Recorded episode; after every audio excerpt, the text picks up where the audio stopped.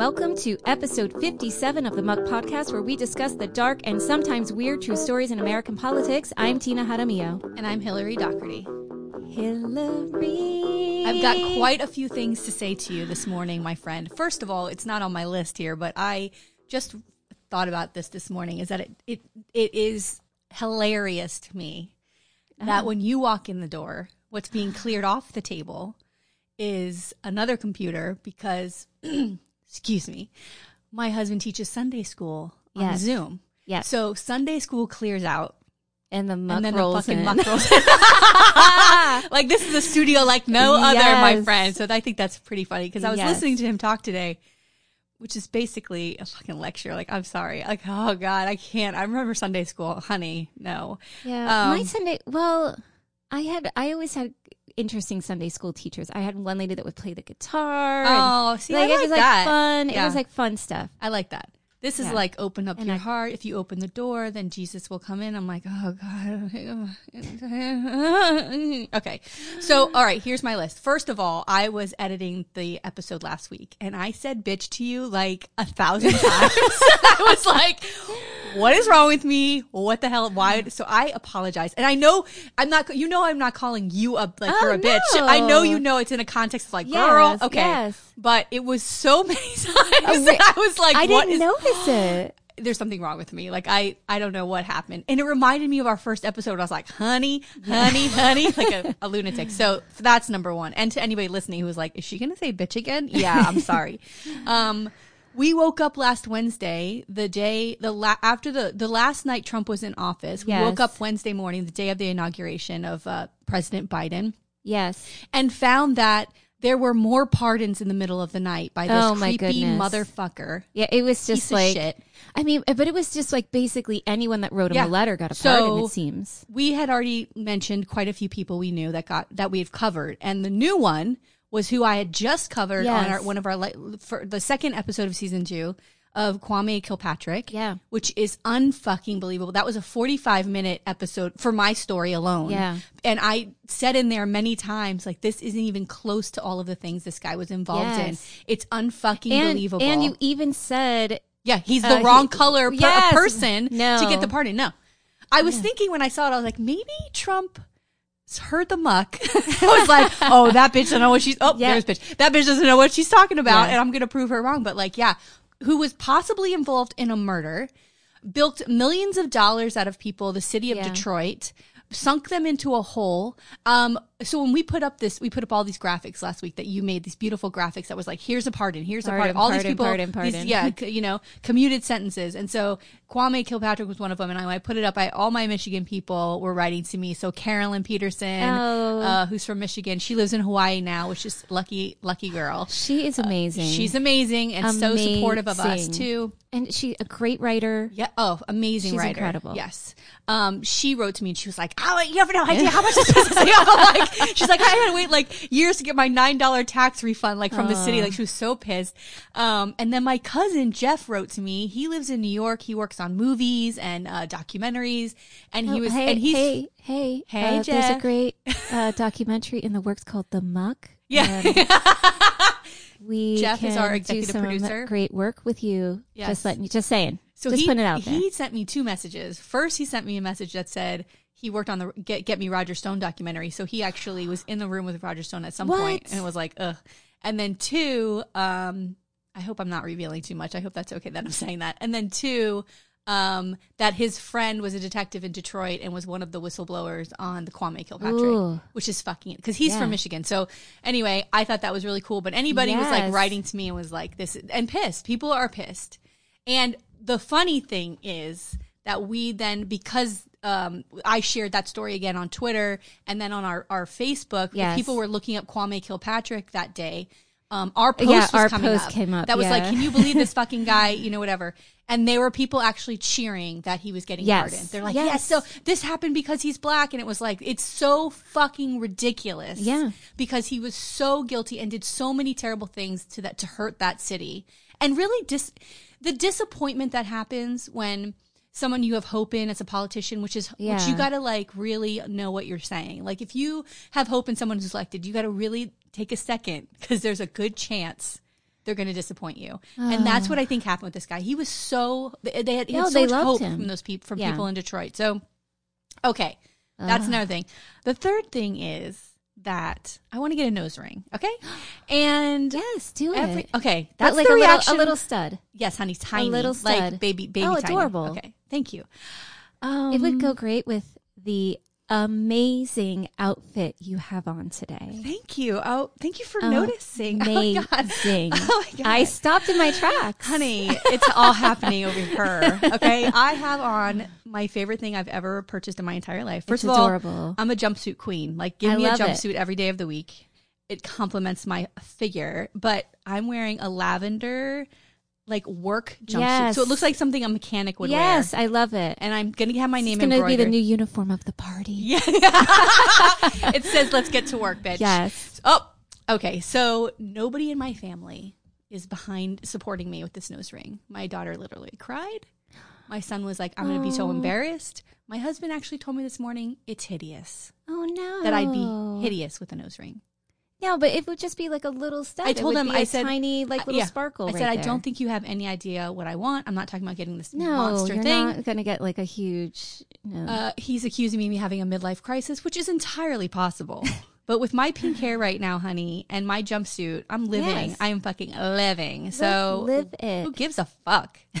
well, and then my daughter said, "Well, you can. It's fine with me as if you just take it out when you're around my friends." And I was like, "Oh my god, that doesn't hurt my feelings. I'm fine with that." I said, "Okay." I mean, it's at that age, you know, where everything Everything's embarrassing. Everything is embarrassing. they don't know how people will react. I said, "I really don't think that you. I think you're making a bigger deal out of it than it is." But No, I really no, I'm just imagining like a little stud, Yeah. a little, little bit, a little spot of glitter right So there. So Mary has a nose ring, and I was you like, can- "Girl, I need your help. Like, where should I go? Whatever." So she sent me a name, and then I went to their Instagram page, and they have like these little, even flat, like gold discs. Yeah. you know, they're tiny circles that would go. That would be so small. yeah, I don't know. Like, I really want to do it. I wanted it since I was 18, and when I told my mother at 18 I wanted it, she fucking had a breakdown. So, So I never got it. oh, I had, so I used to have, and I loved it. I used to have an eyebrow ring. Ah, I had, a, and it was tiny. It was a little tiny, Yeah. little thing right there with a little. It was just like a little stud, kind of. yeah, I loved it.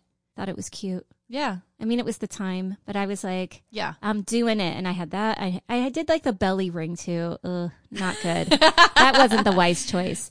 But I liked my eyebrow one, Yeah, and I remember remember like guys with the eyebrow ring was cute. it was cute.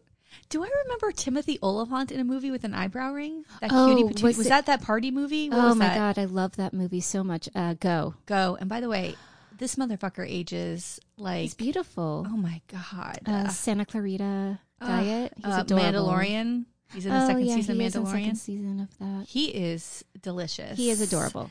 Anyway, also my last two things. I don't know if you have a list. I had started a list. I'm Yes. sorry. No, it's fine. Um, we just recorded. So after our last episode last week, we Yes. recorded a little muck with one of the most fabulous people we've ever had on this show. oh, she was amazing. She was amazing. And the second we stopped recording, I like dropped my headphones and Yes. fell to the floor screaming. you were screaming. We high fived each other. Yeah. Like we are so fucking excited about our February, but we're recording our second February one today, and it's going to be Oh, so. and he's fucking gonna be amazing, He's going to be amazing. I so mean- February twelfth, keep an ear out for a little muck. It's going to be so good, and you're going to love it.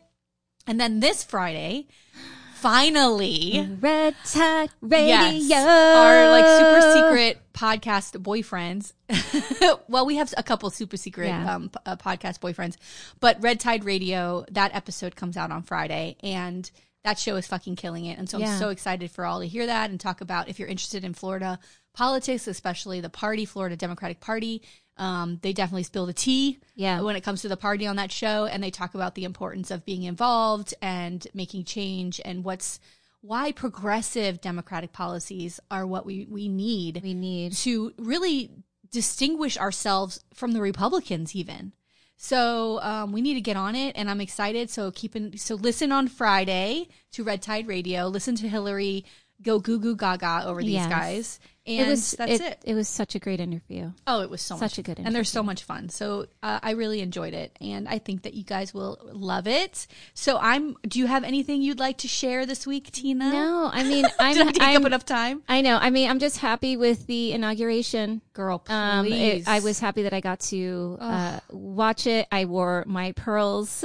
Mm. um, I was so happy to just celebrate this new administration, and I I have hope that they will do good Did, things. um, excuse me, but the, the fucking sun hadn't even set yet on day one, and this motherfucker signing executive orders yeah, that I were mean, making number me one with COVID, cr- and like well, scream. well, the thing though that was shocking is that uh, the the report that came out of uh, you know Biden's uh, team, like, okay, well, let's see what the COVID plan is, and that there was nothing. right. Well, it's just like the healthcare plan that we never saw. It, I mean, it's just, it's. It, I mean, people are dying. well, we're back in the climate, the climate agreement, Oh, which is like thank God. Yeah, Um, so so many great things. So many great things. Stop the Keystone Pipeline, which our beloved coward uh, fucking Senator Marco Rubio, Oh, good. this who's guy. my number one target for 2022. I I, I know DeSantis is a target. I get it, but I'm focusing on that fucking Senate Yeah. seat. I want him out. I want him now. out, but I want DeSantis out so bad for Me Florida. too. I mean, Me he's like a mini Trump. But It- this he's, guy, he's so dangerous. The second Trump leaves office, all of a sudden Marco Rubio comes out of his hiding space. Yes, it's and with that "Oh!" video- I, he puts a video out, finally with the right US, USF Yes. uh, hat on. Um, and he's he starts making comment. He's opening his big fucking trap. Like he's Yeah. now he's got something. Now to say, you care. as if he's the he's setting himself up for a presidential run. Yeah. go ahead and try it because you're not even going to be in office in two fucking years. You piece of shit. Fuck off. spine. He's so spineless. So spineless. Can't stand him. Also, I saw a great New Yorker uh, cartoon, and it was at two helicopters, and they had the, these giant sage Yes. that were burning, and they're they're flying over the White like House. not enough. It's not enough. it's not enough. Get rid of that bad juju, girl. Yes. Okay. I am first this week. Yes. Okay, so I am going to cover the disappearance oh, of former FBI agent Robert Levinson. Do you know about this? I don't know. Okay, so Ooh, I'm so intrigued. Yes, I I'm think it's so muck. I think it's muck material. I was a little at first. I was like, mm, I don't know, but you know what? It goes. It's very, very much mucky scandal Listen, but CIA we do. stuff. I, know, but we do maladies. We do mischief. Okay. We do everything. I mean, it's not just. Girl, believe me, I dug Listen. into our subtitle. Go, "Hmm, I think it fits. Yes. That's So- why the subtitle is important. That's right.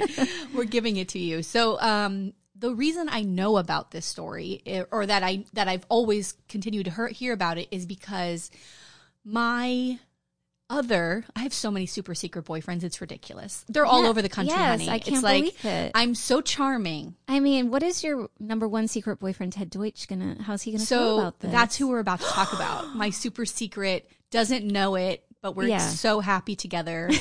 U.S. Rep Ted Deutch. He's my U.S. Rep here in South Florida, and he's really handsome. And I, I just want to, for a moment, tell you about when I first met Ted Deutch, just for a little second in the podcast, if you'll just indulge me, audience. It was November 2018, and he came to a polling site, and Alfredo, my bel other beloved super secret boyfriend, who will never have anything to do with me because I have a vagina, um, he told me, I'm going to get Ted Deutch to this polling site. You should be here at five o'clock. And I was like, holy shit, right? So I go to the site. He fucking rolls up, and I butterflies, honey. Oh, Let's take a picture. Everybody, let's take a picture. I was like, I swear to God, I elbowed Adam to get the fuck out of my way so I can get on the side of Ted Deutch. and he put his arm around me. And I, it's a moment I'll, when I die, that will flash in front of my oh eyes. Oh my goodness! Obsessed. Obsessed. Wow. And so, and here's another thing. I should thing. send you the picture I have where it's just me and Ted Deutch in What? a picture together. I will cut your face out and put my face over it. And then I'm going to do a voodoo doll with you on it. Okay. Uh, so anyway, I adore him. And I don't want to say love because that's too much and it would be scary if I oh said wait, it at this point. I now now that you're talking, even though you're talking about this, I think I know where this story is going. You have said, you said to me last week, maybe we could get Ted Deutch on the, on Yes. Lil Muck. And I was like, uh, I don't know if I could talk if Ted Deutch was on the phone. Like I would be so incredibly nervous. No, you would be professional. I know it. First of all, I would melt into a puddle, but I would do my best to not tell him how much I love him. or oh, scratch that, adore him and Yes. obsessed with him. Yes. Okay. Anyway, then he'll be like, uh, yeah, I, gotta, go. Bye. Yeah, yeah. Stalker ish. So anyway, he uh, talks about this Robert Levinson all the time because they were constituents in Coral Springs. Yes. right. Yes. So now I know this story. yeah, so um, our former U.S. Senator uh, Bill Nelson was a big advocate for this family because they're a Florida family. Um, when when when Robert Levinson went missing, and then Ted Deutch kind of picked it up. Yeah. and has always been putting things out. Yes, to, to yes, keep it under, does. keep it out, and and keep talking about it. Okay, because he was missing for a really really really long time. All right, so let's get into it. Okay. Um, yeah, because I don't know the details of the story. You know, I know like briefly. So Yeah. I'm I'm excited to kind of know more. Okay, great. So here we go. So a little bit about Robert Levinson. He was born March 10th, 1948 in Flushing, New York. He attended, attended New York University and City College of New York in 1970. He married his wife Christine and they had seven children together. They uh, Robert worked for the DEA for six years before going to the FBI. And during his time there, he specialized in investigating organized crime in Russia, Ooh. which is kind of cool, right? yeah. And ret- dangerous. Totally, totally. He retired in 1998 and then started working as a private investigator. Um, and because of his FBI background, private companies would hire him to investigate adversaries and business dealings in other countries, right? Ooh. Because he had all of this Yeah, he knowledge and background. to do this. Exactly. Another thing is like when you look at his picture, it's he looks like just a regular run of the mill guy. Like So he he doesn't can- he, he can blends blend in. in, That's yeah. how I think. Yeah. I mean that's what it, I think why he was so good at this too. Okay, so let's just get right into the disappearance because there's so much behind it. But um, on March 8th or 9th in 2007, according to the State Department officials, Levinson traveled to Kish Island in Iran and checked into a hotel. So, Kish Island is in the Persian Gulf. It's a tourist destination and it's a stronghold of international organized crime and a free trade zone, meaning Americans don't need a visa to enter. Oh. Okay. It sounds like something out of a fucking movie, Yeah. like Indiana Jones. Like, Yeah. who the hell's who's in this Yes. crazy? Like, uh, who's on this island? So, reportedly, Levinson was in the Middle East to investigate cigarette smuggling on behalf of a client. During the visit, he meets with an American fugitive, Dawood Salahuddin, who is the last person to acknowledge seeing Levinson on March 9th. U.S. officials believed Levinson had been arrested by Iranian intelligence officials to be interrogated and oh. used as a bargaining chip in negotiations with Washington. But every lead, lead fizzled out, and Iran repeatedly denied any involvement in his disappearance. Okay, so they th- there was no, hey, we have this guy. So that's sort of a rumor that Well, some things start to be, you know, the thing is, is that what what comes out along the way isn't what's happening behind the scenes, and we find that out later. But some, like the family knows things, the FBI knows things that they can't put out to the public because they think it'll it will um, hurt his chances of surviving this, right? Okay, Yeah, so they it'll jeopardize. yes, so they don't really put too much information out, Right. But and then, because then if you want to try to catch someone, like you got to know who's really involved. And if you give all the info, then yeah, you can't So- distinguish if someone's BSing you right. either. So in the beginning of this, we don't really know too much except this guy's missing. He's he's been taken, right? A month And like a cigarette smuggling, like what right. that to me is like, Girl. what? Come on, you're going to go overseas for that? Just honey. So on April 4th, 2007, a little over three weeks after Levinson was arrested, an article by Iranian state-run Press TV stated that, quote, he has been in the hands of Iranian security forces since the early hours of March Oh. 9th, and, quote, authorities are well on the way to finishing the procedural arrangements that could see him freed in a matter of days. okay. The same article explained that it was established that Levinson's trip to Kish was, quote, purely that of a private businessman looking to make contact with persons who could help him make re- uh, representations to officials, official Iranian bodies responsible for suppressing trade in pirated products, which is a major concern for the company that he was working for. Okay, so all yeah, these so things, he's like, okay, the guy's here story. legit. yeah, He was arrested, but we realized like he's there on on Yeah. a good faith effort. Yes. Whatever, we're going to let him go. Yes. but now But there's three doc- weeks, right? But this is three weeks. But now it's documented that he Yes. was arrested. and this is by- also a state-run by the news. yeah. yeah, okay. So in June 2007, so now here we are in June, still nothing. Yeah. Uh, President George W. Bush released a statement on Levinson's case saying, I am disturbed by the quote, I am disturbed by the Iranian regime's refusal so far to provide any information on Robert Levinson, despite repeated U.S. requests. I call on Iran, Iran's leaders to tell us what they know about his whereabouts, end quote. And it was reported in August 2007 um, that Christine Levinson, wife of Robert, was planning to a trip to Iran with their oldest son Dan to be like, where the fuck is he? Right? The Department of State stressed that there was a travel warning to that country, and they would be doing that on, at their own risk. And then Iran announced on in September on September twenty third, two thousand seven, that they would be allowed, this family would be allowed to visit the country. Um, and in December of 2007, Christine and Dan traveled to Iran to attempt to learn more about Levinson's disappearance. They met with Iranian defi- officials in Tehran, Tehran, Tehran, Tehran. Tehran, and traveled to Robert's hotel on Kish, and it was the Hotel Mariam. Uh, airport officials allowed Christine and Dan to view the flight manifests for all flights leaving Kish during the time Robert was due to leave, but his name did not appear on any of the lists provided. So he didn't get a flight out of the he didn't the leave. island. And and these are the are they saying to her yes we detained him or are they now saying we never detained him? Uh, they didn't. Well, let me get to that. So they Okay. all, they were also able to view Robert's signature from the hotel checkout bill on March 9th. So he's he checks out Right. and then is just gone. Disappears. and didn't take a plane. So he's Right. somewhere Right. in That's- that country. These these these flight island. manifests are showing that he's he hasn't left. right. An- you know what I mean? Um, Iranian officials promised to provide an investigative report to the family, but have yet to do so. So they're not saying anything. So the reaction from Iran. Uh, in a 2008 interview with NBC's Brian Williams, Iranian President Mahmoud Ahmadinejad was questioned regarding Levinson's case and its status. He responded, quote, now this is long, so let me get through what this guy says, right? Okay. There was a claim made some time ago. Some people came over. The gentleman's family came over. They talked and met with our officials and were given our responses. I see no reason for a person who was given an Iranian visa and came into to Iran, uh, Iran, uh, arrived in Iran through official channels to have problems here. Our security officials and agents have expressed their willingness to assist the FBI if the FBI has any information about his travels around the world. We have said that we are ready to help, to assist with that matter. There is certain information that only the FBI at this moment has. I'm not an expert in that field, as you might appreciate, so I'm not going to make a judgment here whether that information, as they say, is true and only held by the FBI or some parties for that matter. End quote.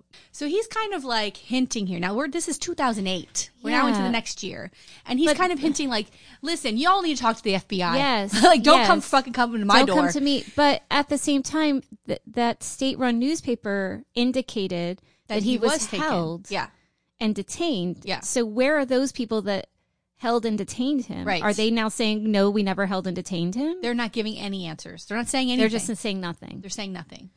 That's even more. At least say yes, we did, or no, we didn't. Right. So then something else happens in 2008, and this is where it starts to get mucky. Okay. Okay. Uh, in 2008, the CIA paid the Levinson family. So now they got the CIA involved, right? The CIA pays the Levinson family more than $2 million to head off a lawsuit, according to the family attorney David McGee. It was curious for sure. Why- like, why why would would, the CIA do that? Yeah, Right? because he's a private citizen, no longer working for the feds, right? Right. Like, he's over there not as a U.S. yeah. Right? Okay.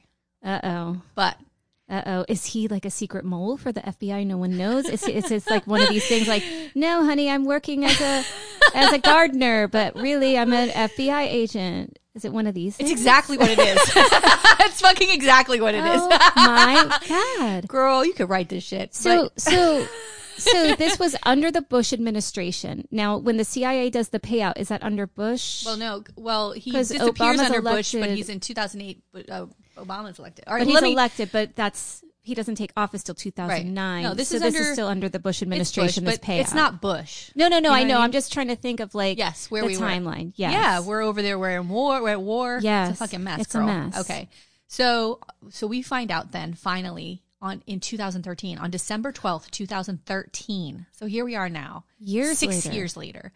The uh, Associated Press reported that their investigations revealed that Levinson indeed had been working for the Central Intelligence Agency when he disappeared in Iran, contradicting the U.S. government statement that he was not an employee of the government at the time of the capture.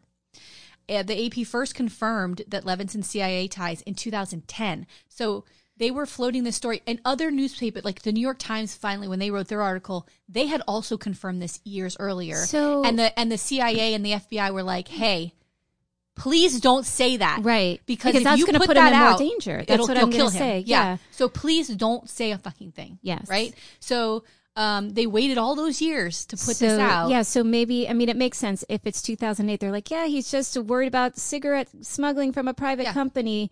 So that he's not and he obviously stuck to his story Yes. wherever he is. Yeah. Um, so it the problem is this is that he was on an unauthorized intelligence gathering mission about the Iranian government for the US ah. government. So when his case came when the case came to light inside the US government it produced a serious scandal. Levinson's travel was planned by 3 CIA officials who did not follow the proper vetting process or seek the necessary approval for the missions from their supervisors. Oh no. So he was working probably guys he knew. This is definitely mucky. Yeah, so probably guys that he knew were like, "Hey, can you go over here and like find out some stuff for us? Like, what are you doing?" Or Now he's or, over there. Or hey, yeah, we got approval for this. Go and do this. Well, Who knows what know- he knew? Yeah, he does. But he's over he there knowing he's working for the CIA, and now he's thinking pretend. they know I'm here. Yes. They're going to help me. And then Oh, when he gets is not- taken, they're like, "Oh, no, Yeah, I, I- no, we no, don't know anything yeah, about private this." company. We don't know. This guy's got seven fucking kids, man. He's man, like this is fucking. This is a U.S. citizen. Yeah. And they start for for for years Now denied years. that they knew. Like they should have right off the bat been like, oh oh oh oh oh oh, oh this guy's working for us. Get him the fuck out of there. Yeah. Like didn't do that. Whew. So in 2008, so right after it happened, Yeah. the CIA forced. They knew from like almost like I don't want to say immediately, but they soon figured it out. The officials there, Yeah. and they uh, forced those CIA agents to turn in early resignations and dis- discipline seven others after an internal investigation determined that they were responsible for sending Levinson on that mission in, to Iran. Levinson, But meanwhile, like we don't know. Like the no, people no, don't no, know any of no, this no, is no, happening. No, no, Oh, no, no, no, no. And I goodness. can't. I maybe I talk about it. I don't remember when I wrote that. When I what I have in here, but I think the family does find out eventually. Like, Yes. I think they. Well, obviously they got this two million dollars. Yeah. So in 2008, they must have been told, like, sat down and been like, "Here's the thing." Yeah. And when you're a family of an FBI agent, I- would be like, imagine you don't want your understand. But I'd imagine you understand state secrets, and you need to be like, you know, we're going to do everything we can to get him out. We didn't realize he was there. These motherfuckers sent him there. We didn't know they're gone. But we're going to do everything we can. But, but you can't say anything to anybody. Oh, they maybe had to sign 'Cause like it could an- put him in They maybe had to, to sign something with that money. Maybe, maybe. So Levinson's source when he was on Kish Island was Dawood Salahuddin. Um, he's an Amer- he was an American fugitive accused of the killing of the prominent former Iranian diplomat Ali Akbar Tatabai in 1980. And is this the guy who uh, last saw him? Yes. Yes. Mm. Okay. The exiled Tatabai was holding meetings of a counter revolutionary group at his U.S. home at the time. So this guy killed him when he was over in Iran. Uh, it was this Yeah. other thing, but this guy's a fugitive and is wanted by the U.S. And Levinson's meeting with him in Kish Island. like, Oh, great. you know, obviously he's not there. For, and also, you could, I would think that the Iranian government's got their eye on this fucking U.S. fugitive. And then he, they see him meeting with an American, and they're like, "Who's this What, fucking and guy?" what's going on? Yeah, and he saw him get arrested. So yeah, like, and they know that this isn't this isn't about cigarette smuggling. Hello? I mean, come on. Hello. Not good. Um, so when Levinson wanted, what Levinson wanted in that mission remains altogether unclear. So we don't even know, like, what, why he was Oh. meeting with this fugitive, what he was trying to get the information. Well, they like, probably know, but they're not releasing Right. it. Like those That's guys prob- must have yeah. must have said, like, guys. this is why we sent him over there. What is It's- the motive for it? It's very interesting. Yeah. So in an interview, uh, in another interview, the new Iranian president Hassan Rouhani spoke of cooperation regarding Levinson's case. He said, "quote We are willing to help, and all the intelligence services in the region can come together to gather information about him to find his whereabouts." More fucking bullshit, like bullshit, bullshit, bullshit. On January eighth, two thousand thirteen, the Associated Press reported that quote the quote the consensus now among some U.S. officials involved in the case is that despite years of denials, Iran's intelligence service was almost certainly behind a 54 second video and five photographs of Levinson that were emailed anonymously to the family. Um, the, tra- the trade cra- the trade craft used to send those items was too good, indicating professional spies were behind them. The official said, uh, "quote While everything." While everything dealing with Iran is murky, their conclusion is based on the U.S. government's best intelligence analysis. So, um, the video they sent had uh, some famous Afghan Afghanistan songs playing Okay. to kind of throw off, Right, like where this you is know, happening. yeah, where where he is. Where he, um, and it, and again, it was like just so. It was just and so. what what year was this sent again? It was it, that was sent in two thousand uh, 11, I believe they got the video. I'm going to talk about the proof of life right now. So Yeah. that they the family was getting throughout this time, but they Oh didn't release it to the public until you know a couple years after. We got this, we got this in 2010. Yeah. Okay, so according to the Associated Press, Levinson's family received irrefutable proof of life late in 2010.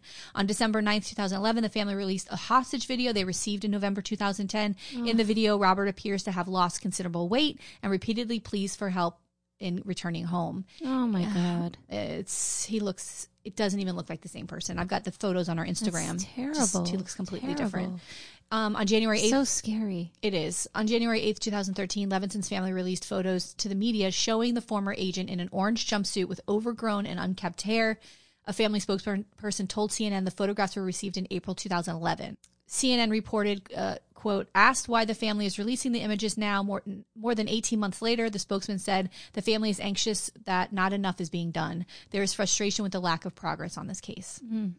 So let's talk about what the U.S. was doing for it to investigate.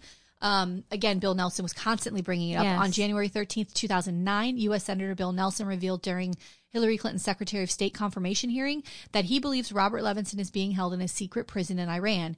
He said, quote, the door has been closed at every turn. We think he's being held by the government of Iran in a secret prison. So he kept bringing it up and was saying to her, like, if you're sworn in, like, you need to help, help. us get this guy out of here, out of there. And what did they? I mean, did they do enough at the end? I don't know. Yeah. I, don't know. And you know, the, the family was concerned too because he had diabetes. Oh you know, like he needed he needed to have care. Yeah. On March 8th, 2013, the Obama administration released a statement to mark the sixth anniversary of Levinson's disappearance. Um, Press Secretary Jay Carney said, quote, finding him remains a high priority for the United States, and we will continue to do all that we can to bring him home safely to his friends and family so they may begin to heal after so many years of extraordinary grief and uncertainty. The Iranian government previously offered assistance in locating Mr. Levinson, and we look forward to receiving this assistance even as we disagree on other key issues.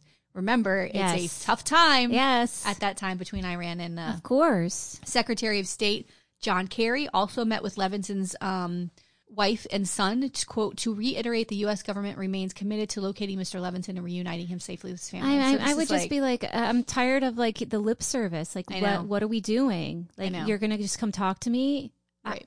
I, I could understand like the immense frustration Yeah. with everyone. Yes. So there were more statements from the president, uh, Rouhani. He said in an interview with CNN's Christine Amanpour during her trip to United Nations General Assembly in September 2013 that they are cooperating in the case. He said, quote, we are willing to help all the intelligence services in the region come together. Like he's still saying the Yeah. same things over and over again.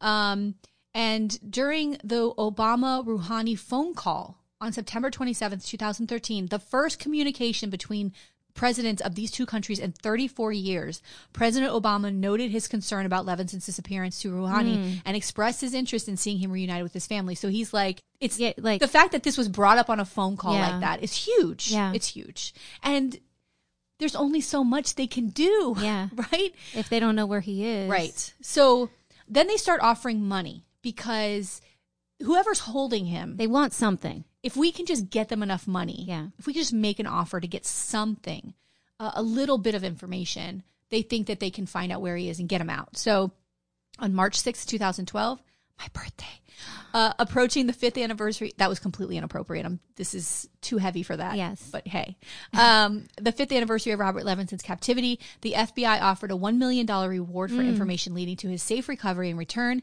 In addition, a campaign was launched using billboards, radio messages, flyers, and a telephone hotline to publicize his re- the this reward and obtain information about his whereabouts.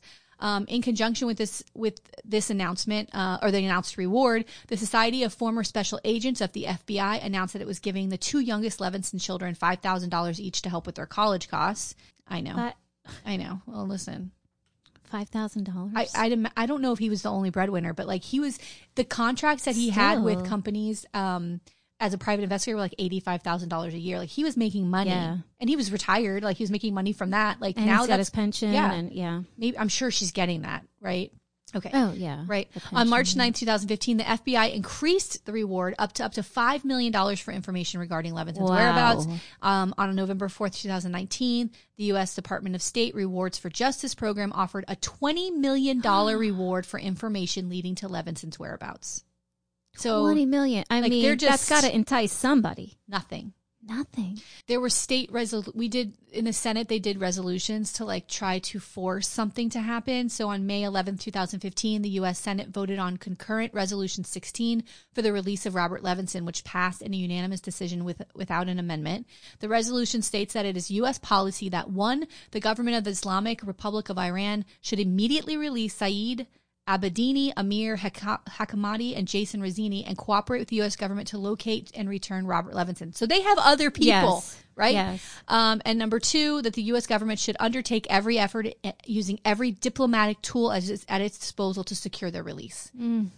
Okay. So Goodness. here we are, right? This is now in March of 2020 was, you know, 13 years Yes. that he's been gone. Oh my goodness. Um, so in March 2020, it was reported that Levinson's family and the U.S. government had concluded that it was likely that Levinson had died in Iranian custody before 2020. yeah. Um, on Monday, March 9th, 2020, the 13th anniversary of Robert Levinson's disappearance, Congressman Ted Deutch, who is would have been it was Bob Levinson's uh, congressperson, Yeah. issued a statement. He said, quote, the longest held hostage in American history hmm. deserves the full attention of our government, and securing his family and, and securing his return to his family must be priority. Thirteen years in far too is far too long for a family to be without their husband, their father, and grandfather.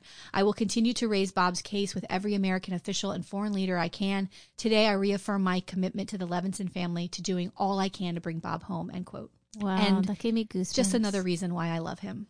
Yeah. I love him. Okay. On March 7th, 2009, Congressman Deutch introduced the bipartisan Robert Levinson Hostage Recovery and Hostage Taking Accountability Act mm. to strengthen the U.S. government recovery efforts of American hostages abroad.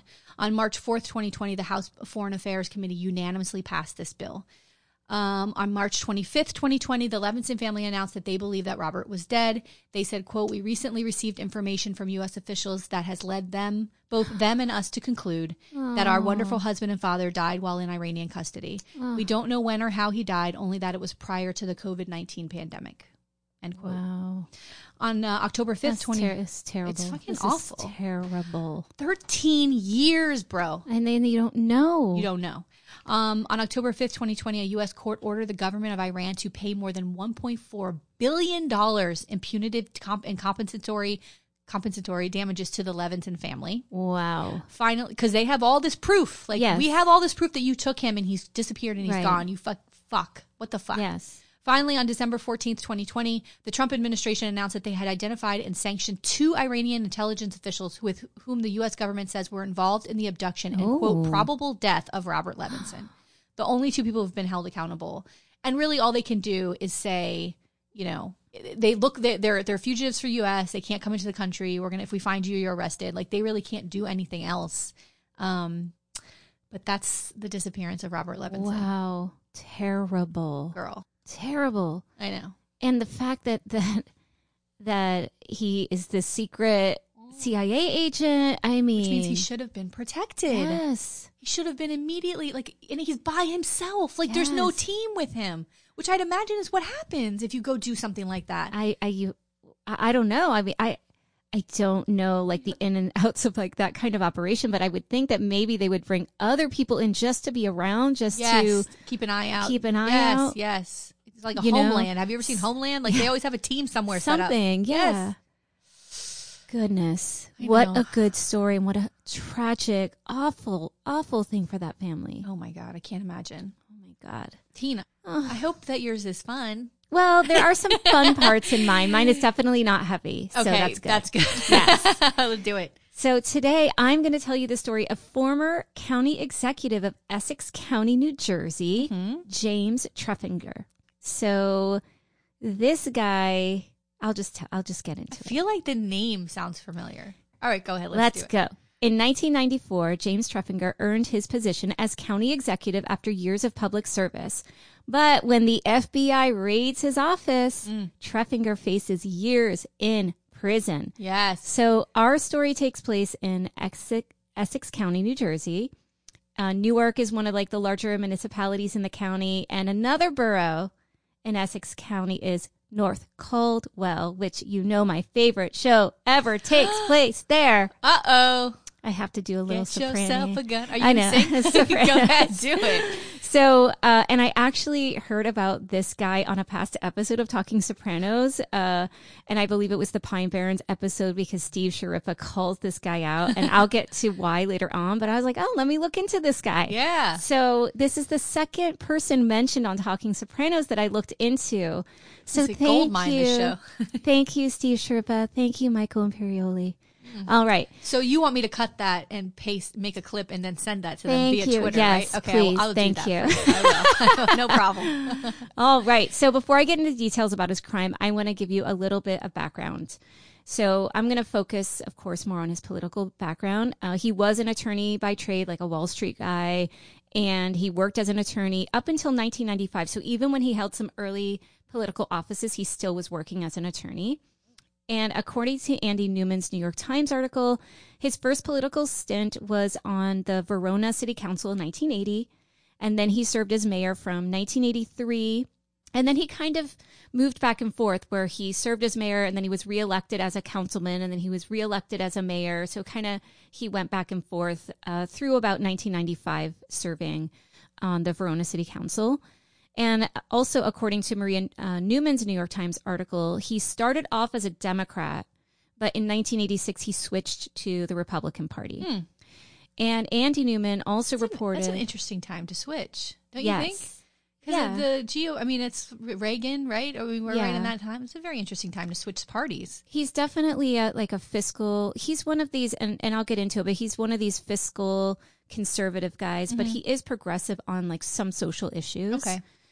Which at the time you sort of could be as a Republican. Like Right. today, Yeah, no, yeah. no, It's like the era of this is is over. Um, so Andy Newman also reported that he served on the Essex County Board of Chosen Freeholders beginning in 1992. So first he served on that Verona board, then he kind of moves up to a county board. And now that board is known, I just want to give this little uh, note that then it was known as uh, Chosen Freeholders, but now it's known as the Essex County Board of Chosen Commissioners. And um, I read an article by uh, Rassiopi, who uh, wrote for the New Jersey, wrote this New Jersey article um, that talks about how freeholders harken back to a time when blacks and women were not permitted seats on these boards. And so they changed the name to kind of move beyond like that Right. um, history. So in 1995, he then is elected uh, county executive. So that's sort of like the topper, the top position of Okay. that board. And according to Andy Newman's article, he comes into this position after the prior county executive, a Thomas D'Alessio, left the seat due to corruption. And so that's a whole nother thing. Like that guy goes to jail now. He takes that seat Oh boy. it's just uh, you know i was like everything associated uh, around this seat there's so much corruption Yeah. but i was like oh i'll add him to the list on the month to look at another time so uh, he takes on the job and at the time he is one of the first republicans to earn that position because this was like this democratic stronghold for a really long time i think it was 35 years before like uh, another republican had held the seat Wow. and like I said, though, things are a hot mess because that D'Alessio was knee deep in corruption and he wasn't handling county business. And Andy Newman reported that Treffinger inherits a $167 million debt uh, in the county because Holy of that guy. It's huge. It's huge. But within one year, he shrinks that debt. What? Yes. But how does he do it? And he Oh, yeah, does it. Come on. What do we But, do? well, no, no, he sort of does it Legitimately. he does it legitimately, but in sort of this again this fiscal conservative Oh, so we're cutting Republican cutting everything. Yeah, yeah, yes, yeah. he cut jobs. He hired private rather than public contractors. He Mm. raised tuition. He refinanced and he cut public parks, like that kind of stuff that people were like, "What are you doing?" But Yeah, it, it shrunk that debt Yeah. down. So then in 2000, he runs for a U.S. Senate seat and he loses. And then he runs again for another U.S. Senate seat in 2002, but he has to drop out because of what happened. Mm, So honey. I know. what does this guy do? Yeah. All right. So this is the guy who wants to clean up the mess of his predecessor, and then he's like just as bad. I love that. That's my favorite. It's crazy. so Well, uh, because because they have so much to run on. They Yeah. can say, "I'm not this guy. Oh, Look at how terrible he was. Oh my god, can you believe this? I'm going to make sure this is." Yeah, and then here he is. and then they. so on April 18th, 2002, the FBI raids Treffinger's office. And according to Brian Murphy's uh, Politics New Jersey article, they take out about 12 boxes of files and a computer. So they're just like in and out taking boxes. And people are like, what's going on? And um, they're just, you know, intrigued by it all. And at the time, the FBI doesn't really release like why they've raided the office or what they may be looking for. And Treffinger releases uh, a statement that day stating, quote, at all times, both my administration in Essex County and my campaigns for public office have acted legally and ethically, and I have nothing to hide in either regard.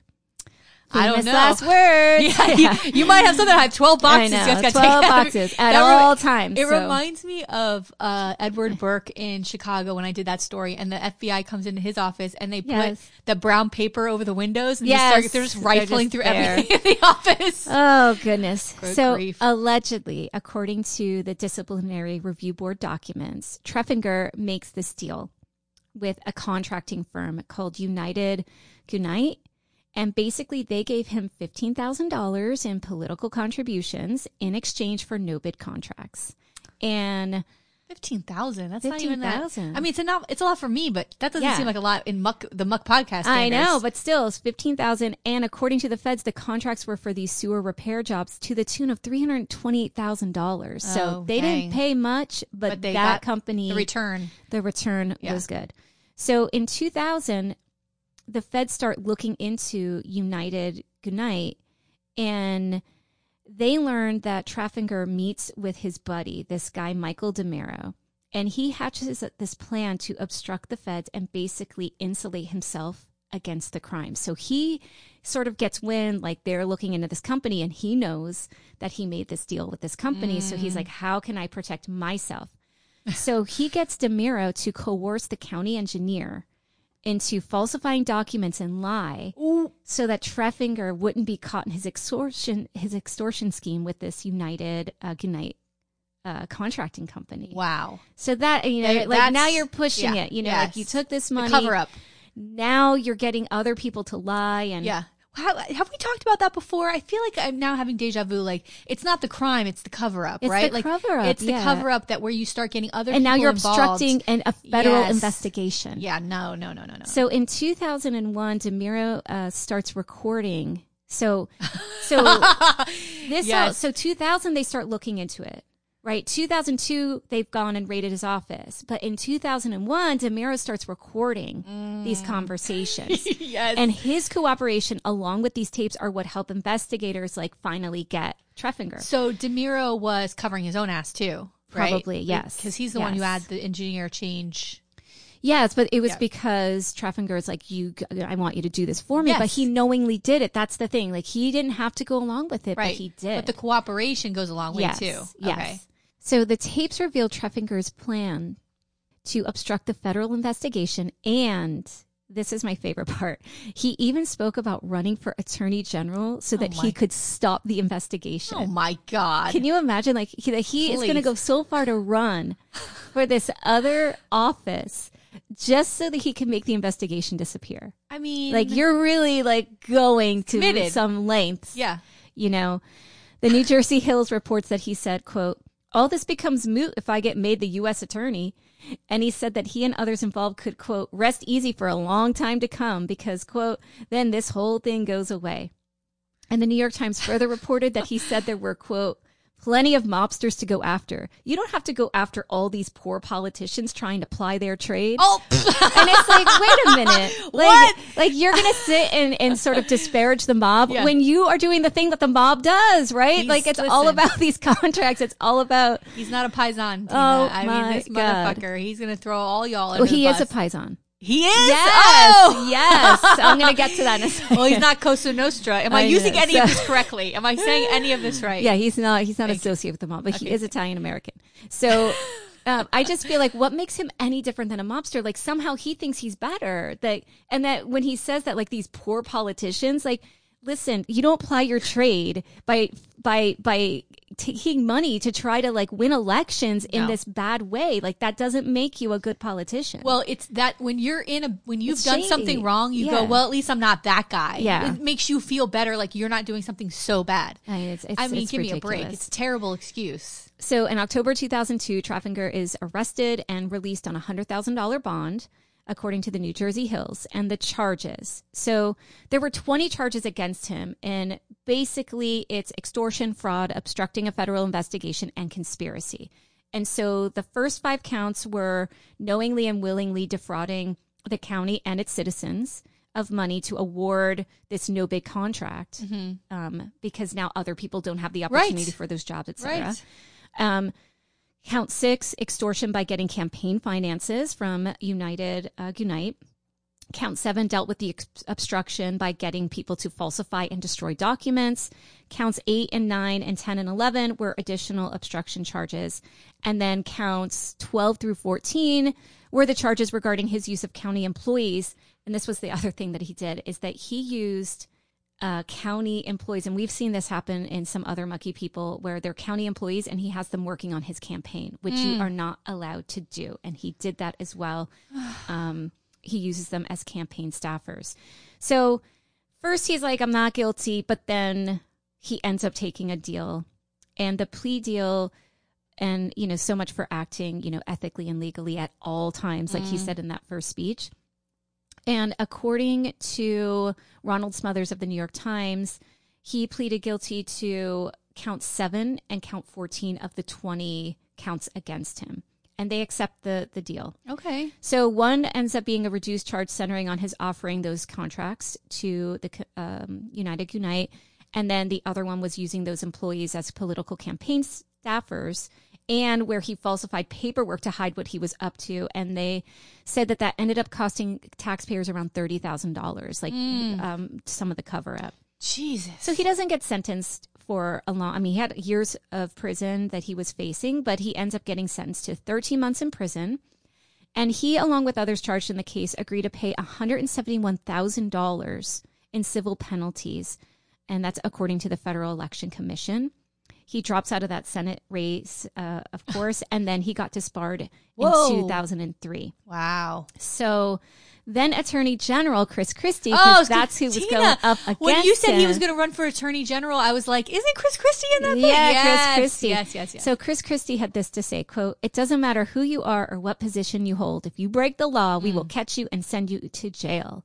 And I'm like, Chris Christie, like, how, how does this play out in your Trump. Let me tell you world, something. Yeah, he's Chris getting Christie. How does this work out for Bridgegate, Chris Christie? well. He's getting dragged all over the How? news when they. Did you see that interview or not interview? He was on uh, MSNBC, like commenting about this is before the uh, inauguration, before the Capitol insurrection. Yes. And there was a woman. Uh, God, I don't. I don't watch those cable news shows, but she was basically like, you know, Yeah. That looks so good for you. I never heard you say anything about Trump. You were riding right along with this until the end here, Mister. Da da da da. Like Mm-hmm. yeah, she fucking be dragged him, and must I was like, good. be nice to like keep your mouth shut and now get. I, I Yeah. can't stand it. It's not going to happen. And P.S. He also was the Attorney General in Papa Cush's case. Yes. Remember that? Mm-hmm. Go back and listen to Papa and Baby Cush. Great episode. All right, so some points of interest. When he was running for Senate back in 2000, he noted, and this is according to Maria Newman's New York Times article, that he supported abortion rights. And he said he wasn't for criminalizing it. And I just thought that was interesting because, and that's where I was saying, like, he's sort of this Yeah. moderate. Uh, Republican I appreciate that. Thank you. Yeah, Yes. but but it's just interesting because today I can't imagine Mm. any Republican running for office saying that they support ab- abortion rights. Yeah. Like I really can't. Well, I, I I- can see Democrats who Yeah. say that they are anti-abortion. Yeah. You know, I can see oh, that. absolutely. Um, but in the Republican Party, I don't know if a, a Republican can say that and I'm- even hope to hold office anymore. I, no, they can't. I'm worried about uh, our 2021 legislative session know, in Florida is coming, and they're We gonna, have a lot to we have, we have so a lot to be do. afraid for, afraid of, afraid For of what's about to happen for reproductive rights Yeah. and uh, abortion care. And I think that it's going to be a full ban. And with that, I wonder, um, is it even an issue that's discussed anymore, even among Democrats? Um, I think that it's an issue that should be at the top of everybody's fucking agenda. But that's Well, we me. gotta we gotta deal with this. Um, that's that's why DeSantis to me is just so. Like once you ban but- it, I mean, maybe it's a question more for an expert. But once it's banned, then what? How do we help? How do we bring it back? How do we make it like? Let's say we get the House and the and the Senate in Florida and the governor's mansion. yes, What the I fuck think you can we could, do? No, no, I think you can change that. I mean, this is outrageous. you could change that policy. All right. So another thing I thought that was interesting is Smothers reported in the New York Times that in the year that he was awaiting trial, so remember he's out on that hundred dollars bond, and this is before he pleaded out. Treffinger, he was uh, raised Catholic.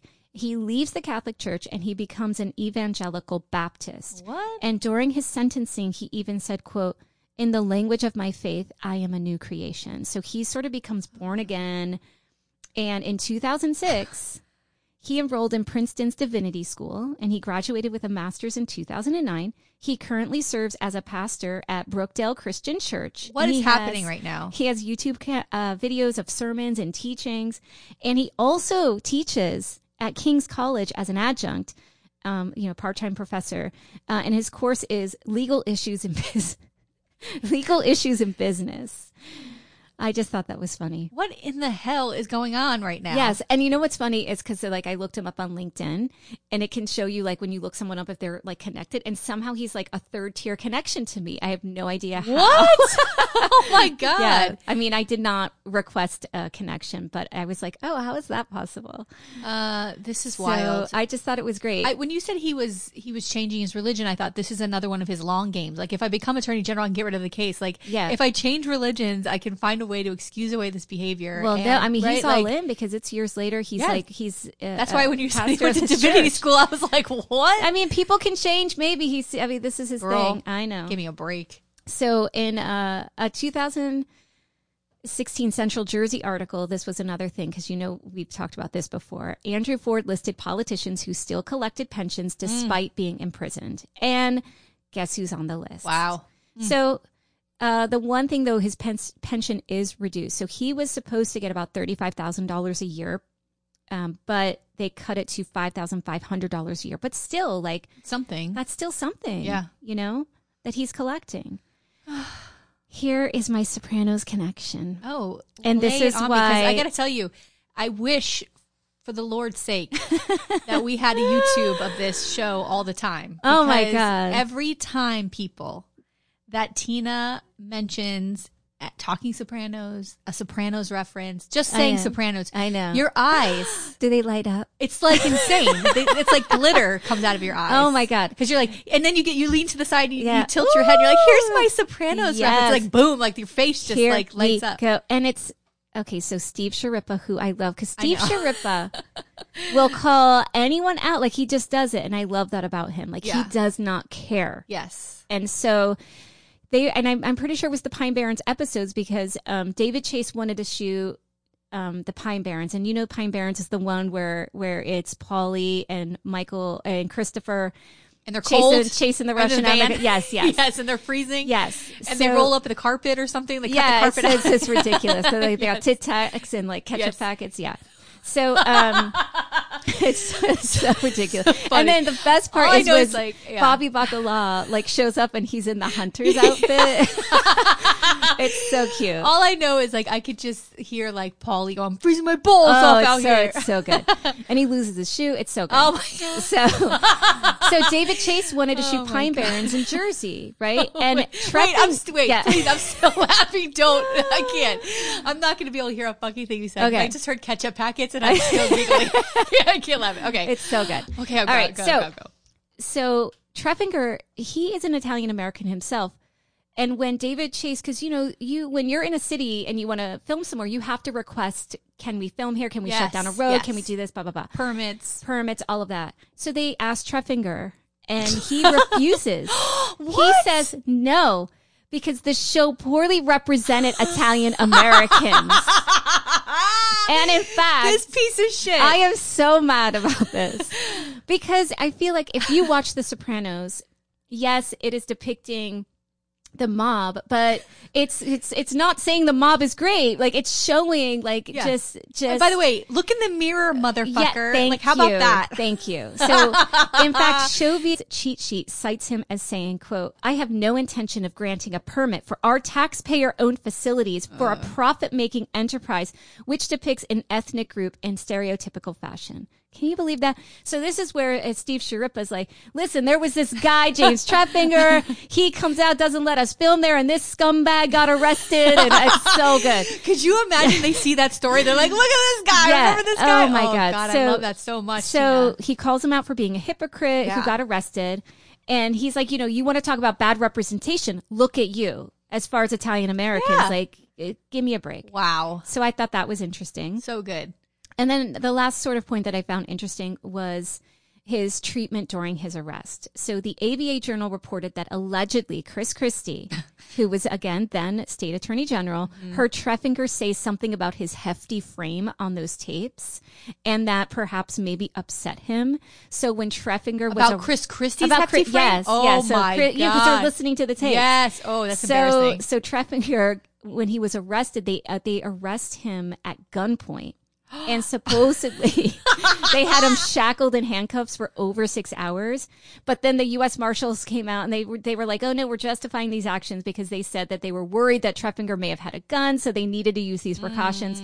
Who knows? I love the Mm. funny. idea that Chris Christie's like, "Oh, you want to talk about how fat I am? Guess what?" Like, Yeah. and they like you know treat Oh him my like God. in this intense way. But could you imagine you're all sitting there like around the table with your headphones listening, and he's like, "Chris Christie's fat ass," and he's like, "Well, like, it's so embarrassing." and he's embarrassed because everyone's Course oh, it's so my embarrassing. God. Jesus. All right, so that's the story of the corrupt politician turned pastor, Mm. James Treffinger. honey. Yes, Wasn't that a fun little story? girl? I needed it. It was everything I I needed Oh for my today. God. That was beautiful. I love that he tries to get rid of the Sopranos and then he's Oh. arrested. oh, how dare you? I know. How dare you? and listen, and, and all's well because the episode was oh yes, anyway. I mean, so funny. it was. It's like perfect. It was one of the lighter. I mean, I know they were chasing Yes. somebody to kill them, but it Oh was no, like so one funny. of the better and episodes. um, you know, uh, Steve Buscemi uh, directed that. oh, yeah. he was so good on that show too. oh, Oh, so good. Oh, what a great show! Yes. Got to start rewatching that. That You uh, have to series. listen to Talking Sopranos. I I, call it Talking Sopranis, and it drives my and I'm like, oh, I'm, I, oh, Steve Schirripa on Talking Sopranis, and he's like, stop calling it that. but I just, I don't know why. I love it's it. my little, my little joy once a week. yes, So we have to hold on to those, girl, Yes. because they're fleeting. yes. Um, here's mine. Uh, I put my roller skates on last night, honey. Oh my god. and I was skating around my basically like six by six pla- like uh, concrete, you know, fucking slab in the backyard because the rest of it's like brick, so I can't like I'll Yeah. totally fall in the pool. But uh, I'm gonna start roller skating. Like so, Vanessa, our friend Vanessa, who's on a board with us, or soon to be on, you'll be on that board soon.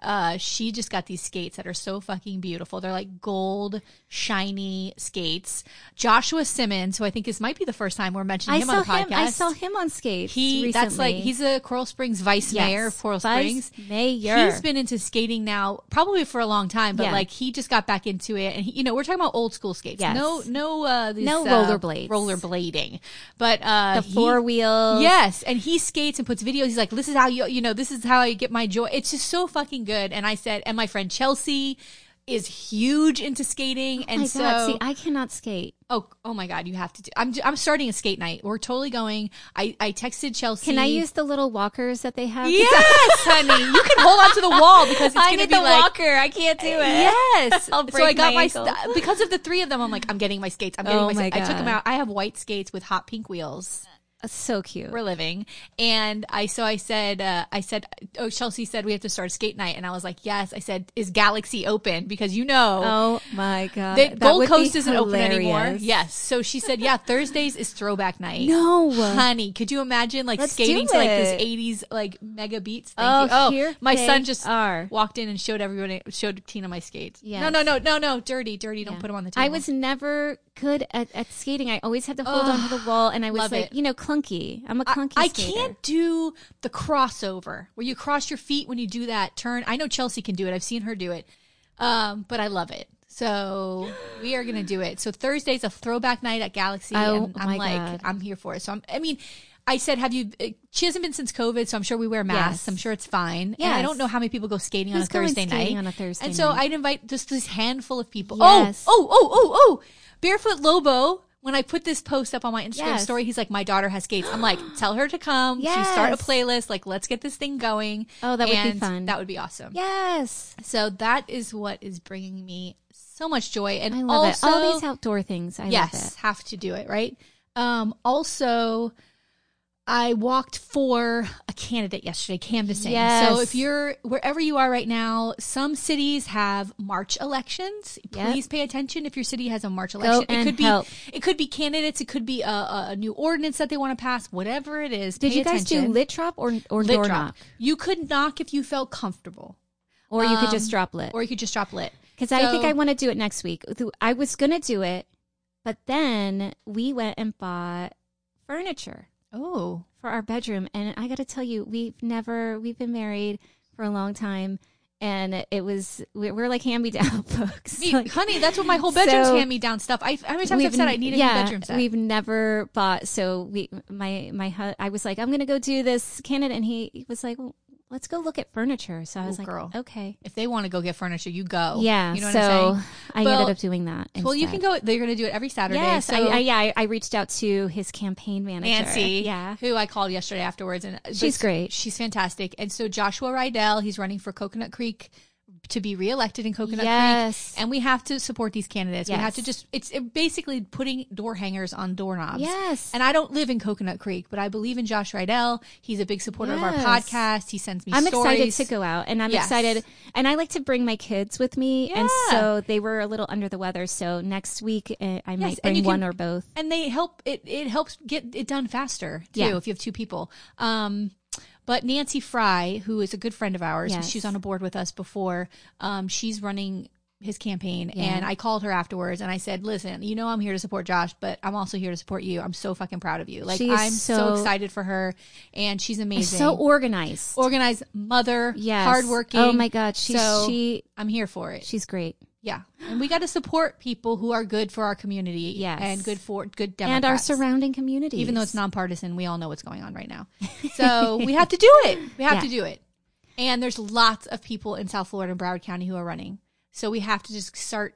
Yep. And if you can't go walk, give them money. Or give a phone call. Like I reached out and I said, "What's going on with phone banking, text banking?" Yeah. And it's in the works. So Let's do it.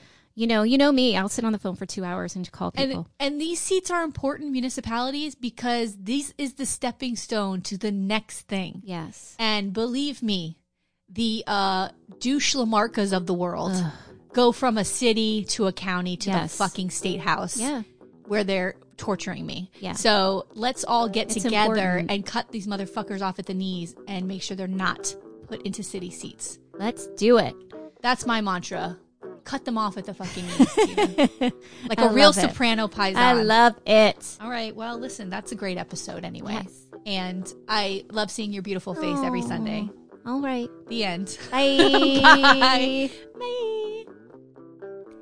If you want to see any photos or take a deeper dive into our stories, please follow the episode notes on our website, themuckpodcast.fireside.fm, and be sure to follow us on Instagram and Facebook at The Muck Podcast. To support the Muck Podcast, please visit our Patreon page. We have three levels of support and different goodies for each level Muckraker, Policy Wonk, or Bleeding Heart. We can't do it without you. Music for the Muck Podcast written and performed by Sean Doherty.